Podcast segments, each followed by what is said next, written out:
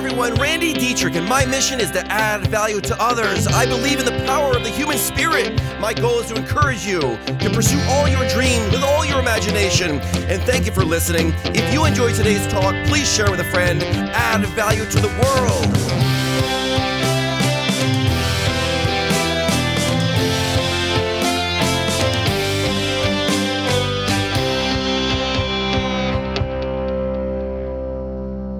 Okay, guys, so you know the mission is to add value to people's lives through this podcast. And we try to c- tackle great topics that can add value to you specifically today, give you tools you can use to make your life better.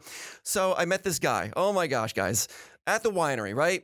Um, get a text message saying, hey, we, we need to meet, we need to get together. So I go to the winery, and the guy's name is Scott White. Oh my gosh, guys. I felt I felt like I was looking into a mirror.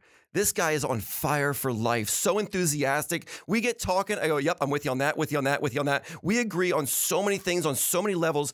The guy has a mission to add value to the world. And I wanted to bring him into the podcast room to talk about his new book. It's called Life is Too Short Guy, Making Every Day the Best Day Ever! Exclamation point. Guy's on fire for life. So, Scott, he's right here. Tell me about your history. Tell me what got you here. Tell me what caused you to write this book. I got to know.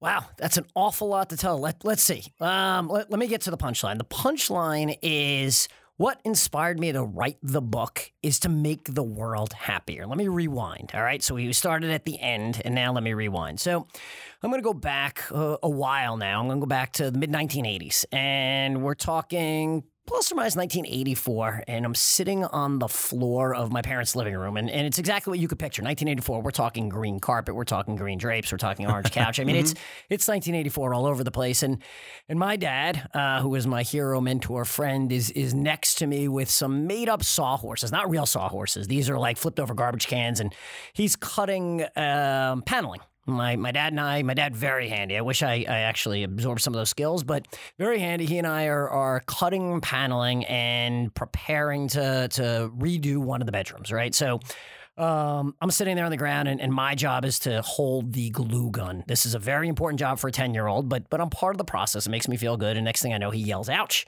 And I look up, and I'm like, "Dad, you okay?" And uh, he's holding his finger. He's he's he's holding his finger real tight, and he's looking at him like, "Are you okay?" He's like, yeah, yeah, I'm fine. He, he, he, releases his hand, you know, his right hand. He looks at his left hand. He closes it. He opens it. He closes it. And I think actually he believes if he opens and closes it enough, he'll close this cup. But that's not the reality. The reality is he had cut his finger and he looks at me. He's like, go get me a wet paper towel. I go in the kitchen. I grab a wet paper towel. I tell my mom, dad cut his hand. She comes running out. Um, we, we give him the wet paper towel. And now he thinks that if he originally couldn't quite close it with a dry hand, maybe a wet paper towel will close it. Guess what? It's still not closed. So, blood's starting to drip down and, and we have to bring in some medical expertise. So I am very blessed and fortunate. My grandparents lived around the block. We call uh, we call Poppy, and uh, Poppy was a trained television repair person. And Poppy shows up as as the medical expertise, looks the finger and says, yeah, we should probably get this stitched. So so they head off to the hospital, and I go to bed. And in the middle of the night, my mom comes in and wakes me. And she, uh, I'm, I'm dazed. I don't really know what's going on. I'm 10 years old. It's the middle of the night. She's like, Dad had a heart attack. And I said, What? What? That's exactly right. I said, What? And by the way, I'm not even sure I fully comprehended. Again, if you could sort of rewind in your life, which is hard in remembering a 10 year old brain, you, you have no idea who you are, where you are, what's going on. You just woke up and dad had a heart attack. So mom heads off to the hospital. Um, I uh, grandma comes over to, to watch me, and um, you know I, I, go to visit dad in the hospital the next day, and dad survived the heart attack. To get to the punchline here, um, I go to visit dad in the hospital the next day, and and I'm just blown away. This is probably my first time in the hospital. Thank God. It's, it's I'm 10 years old, and other than being born, I don't think I've been in a hospital. And I see Dad with the with the monitors, the IV, the so on and so forth, and I am just sort of of, of shell shock, not sure how to react to it.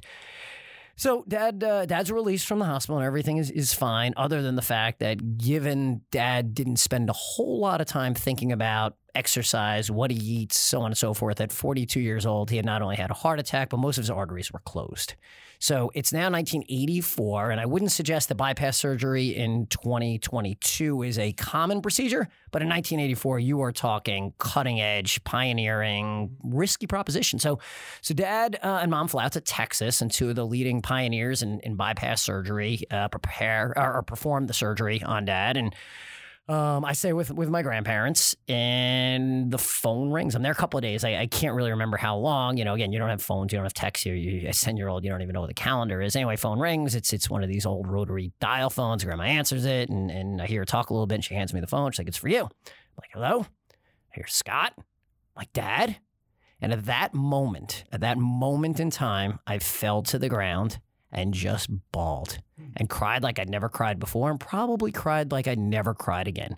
It was at that moment at 10 years old that I find I had an early, a blessed appreciation for life. I realized hmm. that life is too short. It could be taken away in a heartbeat. I didn't know it the day before. You know, he went for the surgery and, and you sort of know, wow, this is probably a big deal, but you're 10 years old. Mm-hmm. And then that moment you hear your dad, who had flown halfway across the country to have kind of risky surgery, and he talks to you and, and he says hello. Uh, that was the moment that transformed my life. And that was the foundation for what ultimately became the book, Life is Too Short Guy. And, and from that moment on, I, I lived with a greater appreciation for and respect for every minute you have, for gratefulness, for happiness, for positivity.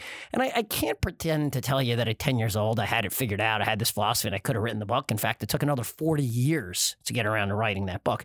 But that was, there, there's no doubt that was the foundation. And in fact, um, I lost him 23 years after that episode. And I remember saying at his funeral, I opened the funeral, I delivered the eulogy with, I am both grateful and happy. And, and you know, I think that gets to the, the ultimate punchline of, of the book, the philosophy is I don't know how many funerals you've gone to where the opening sentence is, I'm both grateful and I'm happy. I mean, people look mm-hmm. like, huh, Right. what's going on here? And, and I went on to say, I'm truly grateful that I had another 23 years because he could have left 23 years ago when he had that heart attack and triple bypass surgery. And I'm grateful that he was there to see me get married, to see the birth of my children, to see all those life events. Um, and, and that was the foundation. That was that was what led to what ultimately became, or what I'm I'm finalizing now is life is too short, guy, making every day the best day ever. So you fast forward uh, 40-ish years, plus or minus, and I'm rounding a little bit. Um, I have long wanted to write a book, and I started working last year during COVID with a with an executive coach, and and he does an assessment of me, and and sort of what are your likes, your goals, so on and so forth. And, and he says to me, he's like, "Dude, you're like Mister Life is Too Short guy," and that was the first time I actually hmm. heard it mm-hmm. defined. I How knew who I was. But here it was defined, Mr. Life is too short guy. And, and he went on to say, it's like, you know, everything is positive, everything is happy, everything is urgent. There's a sense of urgency in, in my mm-hmm. approach to life. Um, and I'm like, yeah, I think that's right. So I go, I, uh, I, I, at that evening, I mentioned to my wife, I'm like, yeah, I met this new guy, Kevin, and I kind of like him. He's pushing me out of my comfort zone. And he, he called me Mr. Life is Too Short guy. And she's like, yeah, I can see that. Maybe that's your book. I'm like, Hmm. What's my book? Like, Mr. Life is Too Short guy. What, what does that mean? And, you know, she's, I, I'm very, very fortunate. I've been with my wife now since uh, junior year of high school. So if, if anybody knows Wow. me, it is my greatest gift. There's no doubt, uh, hands down. If anybody knows me, she knows that you plant a little seed and, and you let it kind of germinate. And then a couple of days later, you put a little water on it. A couple of days later, you fertilize it. And that, that's what happened. She planted that seed in February of 2021, uh, January of 2021. In February, I was like, yeah, I, I could see this. I started writing an outline, an outline on my philosophy, an outline on happiness, positivity, gratefulness, living in the moment, urgency, all those elements. And then I stopped. It was it was probably I'd say a four four to six week project. Um, and I let it sit on the sideline. And then this year, I was like, you know what?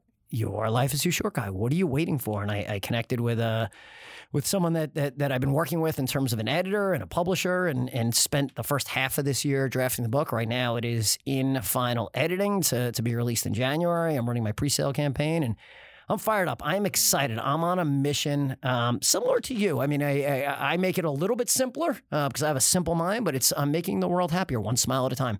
It's that simple. If if anyone listening to this literally just smiles for half a second, boom. That's great because I got one extra second of happiness out of you, one extra second of smile out of you, one extra second of positivity, and that's my goal. That's my mission. Awesome. What are what are some of the chapters?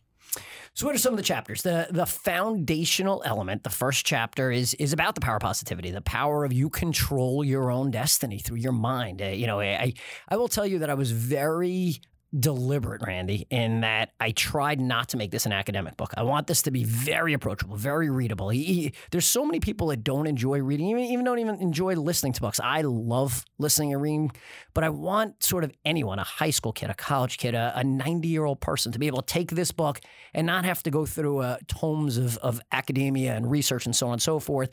So there's not a lot of academia in it, but but I do mention in the first chapter about there's a lot of studies that have demonstrated that that you control at least 50%, at least 50% of your happiness through your attitude. You know, a lot of people are just, yeah, you know what, I'm a, a I'm a negative person by by uh, genetically, or I'm a negative person just because that's who I am. Well, that's not true. You've made that choice to be a negative person, and I try to convince you, both through my own stories and the stories of others, that you have the power to approach anything, any fact. You can give me any fact pattern. People have challenged me on this too. Okay, cancer and war and and famine and go ahead, give me all of those. There's always a positive angle. There's always a, and you know, I talk about a story in there that just just blows my mind. I'm just going to give it to you very briefly. I won't won't get lost in the weeds, but one of the things I do in the book that I that I love is I tell other people's stories. So it's great that I have a philosophy and I have a story, but but what makes it more interesting is the the the beautiful way you weave together all the other people's stories. And there's a story in there um, by Eric LeGrand, and Eric LeGrand is just a, an amazing individual. Eric LeGrand was a college football player, um, and Eric LeGrand about 12 years ago was at uh, MetLife Stadium playing for Rutgers against Army, ran down the field head on into the uh, gentleman carrying the ball. And Eric LeGrand went down hard and didn't move. And I was at that game with my family. And I watched and I realized that something was, this was more serious than a, a football injury, a regular football injury. Turned out Eric LeGrand became um, completely paralyzed. Eric is a, a, um, a quadriplegic. And I interviewed Eric and talked, and I've known Eric a little bit on and off over the years. And and and Eric tells me at the end of our interview, and, and this is the power of positivity, by the way. Here, here you go in, in a nutshell. You almost don't even need the book because you could just sum it up here. Um, he's like, you know what? No matter what you're told, it could be worse. And and let me give you an example. This is Eric. He's like, you know, you go to the doctor and the doctor says it's terminal. You have 30 days to live. Right away, I'm thinking, wow. That's fantastic because you could have told me tomorrow's my last day. And that's just sort of one of those those things that stick with you about the power of positivity. Um, there's another chapter on the power of social networks. No one can make it alone. In this world, it, it, we rely on one another. It's it's it's innate in human nature, and I believe, and, and I demonstrate this both through some of the stories and through other people's stories, the power of the community, the power of the network. And, and it doesn't matter how you define it. You choose how you define your social network. It doesn't have to be massive. You don't need thousands of friends. It could be your family. It could be your religious organization. It could be your team. It doesn't matter what it is, but we rely on one another. And I refer to a, a an amazing study that started at Harvard in the 1940s. It's the longest running study of of um, uh, happiness and a longitudinal study. That was the word I was looking for. Um, and it came down to, and, it assesses all these different people in terms of their, their, they, it started with uh, Harvard sophomores and then they added a cohort to try to compare. Okay, so you have a certain person that ends up in the 1940s at Harvard. What about the surrounding communities? Your your Boston communities, those that are less affluent, those that quite frankly come from poor backgrounds. By the way, there are a couple of senators uh, or would be senators in the study, uh, president in this study, um, so on and so forth. And and the ultimate sort of punchline that, that came away, and there's so much data on this. I mean, it's a very rich and robust study. Is is those that were happiest had the best social interactions. They had the most best social network, the best support, and the best relationships. And and one of the key takeaways that I took away from it, especially as somebody that that's now almost 50 years old, is that uh, those that had the best relationships in their 50s and 60s and were the happiest ultimately were both physically and mentally the healthiest in their 80s. So the power of social networks. I talk about um, the power of learning you know, constantly challenge yourself to, to improve yourself, to learn in some way. And by the way, that doesn't mean going to school. That doesn't mean a formal education. That doesn't even mean reading. You could learn a, a hobby. You could you can learn a, a new interest, whatever it is. Continue to challenge your mind. Continue to to learn something. And I refer to um, uh, mindset. Carol Dweck wrote a book called Mindset, which is just a wonderful book where she talks about there's there's basically two sets of people in the world, and, and they, they blend a little bit, but there's a fixed mindset and then and then there's a growth mindset. And the fixed mindset is basically, look, I know everything I, am ever going to know. My IQ is fixed. There's nothing I can do to to make that to to improve that. And then there's the growth mindset. I could constantly learn, and I challenge people in the book to constantly learn, make yourself better, um, improve yourself. There's so much more. I mean, I can go on for days, but I know the podcast doesn't last days, so I'll pause there. I love that. That's interesting. You said the book was called Mindset by what was her name? Carol Dweck. Carol is a, a well known um, professor at the University of Pennsylvania, and she talks about uh, mindset. It's just it's it's fantastic. It really challenges you. So so she basically says that that there are certain people that are it's almost like a, a, a, defense mechanism to say, look, eh, my IQ is what it is, and I can't learn more because you fear failure, right? Like it, like if you a challenge, if you take on a challenge and you fail, you're like, yeah, well, you know, I'm only a, I'm only that smart, I'm only whatever, and you don't want people to realize maybe you're not the smartest person in the room. Whereas the growth mindset is there's always something to learn. Always, no matter who you are, no matter what you know, the the smartest person in the world. Forget about it. Let's get away from intellect. What about all right? Let, us talk about Randy as a skier. Right? Randy was a world class skier. There was always somebody that knew something more than him about getting around those turns or whatever it was. Constantly challenge yourself because you could always get better, no matter how good you are. Mm, that's a good. That's a good perspective. So with you, talk to me about what was your favorite chapter to write. It's got to be about the power positivity. It really is that you know the, the, first chapter is the foundation for the whole book. There's so much in there. Uh, you know, we were talking a little bit before about how negative the world is, and I sort of start the book by saying, look, you're coming out of COVID, right? One of the greatest shocks that that a lot of this generation has ever seen. Uh, you got the war in the Ukraine, right? You you you have the economic situation. I can go through the litany of things that, wow. And I think I even say this in the book. I can't remember if, if I quoted this way, but basically, wow, life sucks, right? Life sucks. That That's easy. But why take that perspective? There's so many opportunities, and I give examples in there. You know, so so the book is is a passion project, a hobby, a mission for me. But I actually have a day job. As uh, my day job is I'm the CEO and chairman of a public company, and I regularly communicate with my team. And I, I remember putting out a a newsletter. I'd say it was about it must have been February 1st, if I remember correctly. And I, I did this exercise that's in the book that, that I'm really excited about. I wrote, I think it was 200 words. I don't remember, 200 words of Wow, this isn't exactly it, but you'll get the tone. Wow, it's the middle of the winter. Wow, it's Monday. Um, the economy's kind of really struggling. Uh, we got some issues in the company. Um, it gets dark so early. It's so cold. There's nothing interesting like sports wise. I don't remember everything I said, but it was February 1st, and I will tell you, like, I'm the happiest guy I know, except for you, Randy. I just I met somebody happier than me, but I'm the happiest guy I know, and I will tell you, February is a tough month for me. Like the the, the short days, the the cold weather. It's just it's a tough month. And then I wrote exactly below it 200 words of what an amazing day today is. I woke up and I have the opportunity to lead this wonderful company. We have so many opportunities ahead of us. The world is is calling us to solve problems. And and again, I wish I had the quote right in front of me, but I, I struggled with one getting the word count to match because I wanted people to see that you could take the exact same facts, the exact same word count, the exact same font size, and and see two entirely different worlds. It's almost like, wait, is this the same guy in the same world? Mm-hmm. I struggled to write the negative one. The positive one came out easily, and I was trying to push people to no matter what the facts are, it, it's all about perspective, and life is too short. That's the underlying premise. So. One of the things I talk about uh, in a different chapter, but related, is you know when you're born, using rough math here, and, and, and I was very rough with my math. It's not precise, but plus or minus, your life expectancy is 80. I know we could debate that, men, women, where in the world are, but let's just go with 80. For 80 years, you have approximately 42 million minutes. Okay. By the time you're thinking about this, you know, Randy, you and I are about the same age, but plus or minus, you're kind of halfway through life. It, maybe not. Maybe you're 20, maybe you're 70, but let, us just humor me to make the math easy. You're halfway through, so you got 21 million minutes left in your life. Generally, we all sleep about a third of that time. Now you're down to 14 million minutes.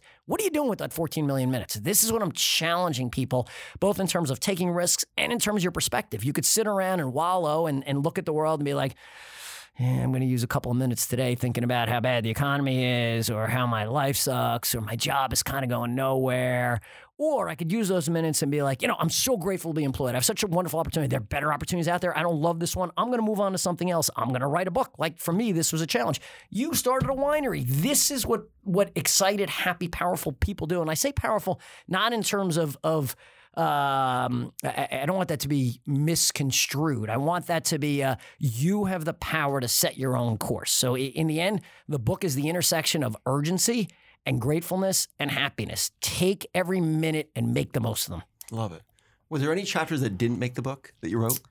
Yeah, that's that's a good question. You know, it's a great question. There are not. There are stories that didn't make it because they didn't illustrate as well as I had hoped. And I will tell you, there were some that I struggled with. To this day, um, the learn the, the learning chapter I think is a, is is a softer chapter, right? Because a lot of it's about urgency, it's about positivity, it's about living in the moment, it's about taking risks, and learning is I think it's an important part. Again, the whole thing is set on on my philosophy of living a happier, more fulfilled life, and I think learning is really important.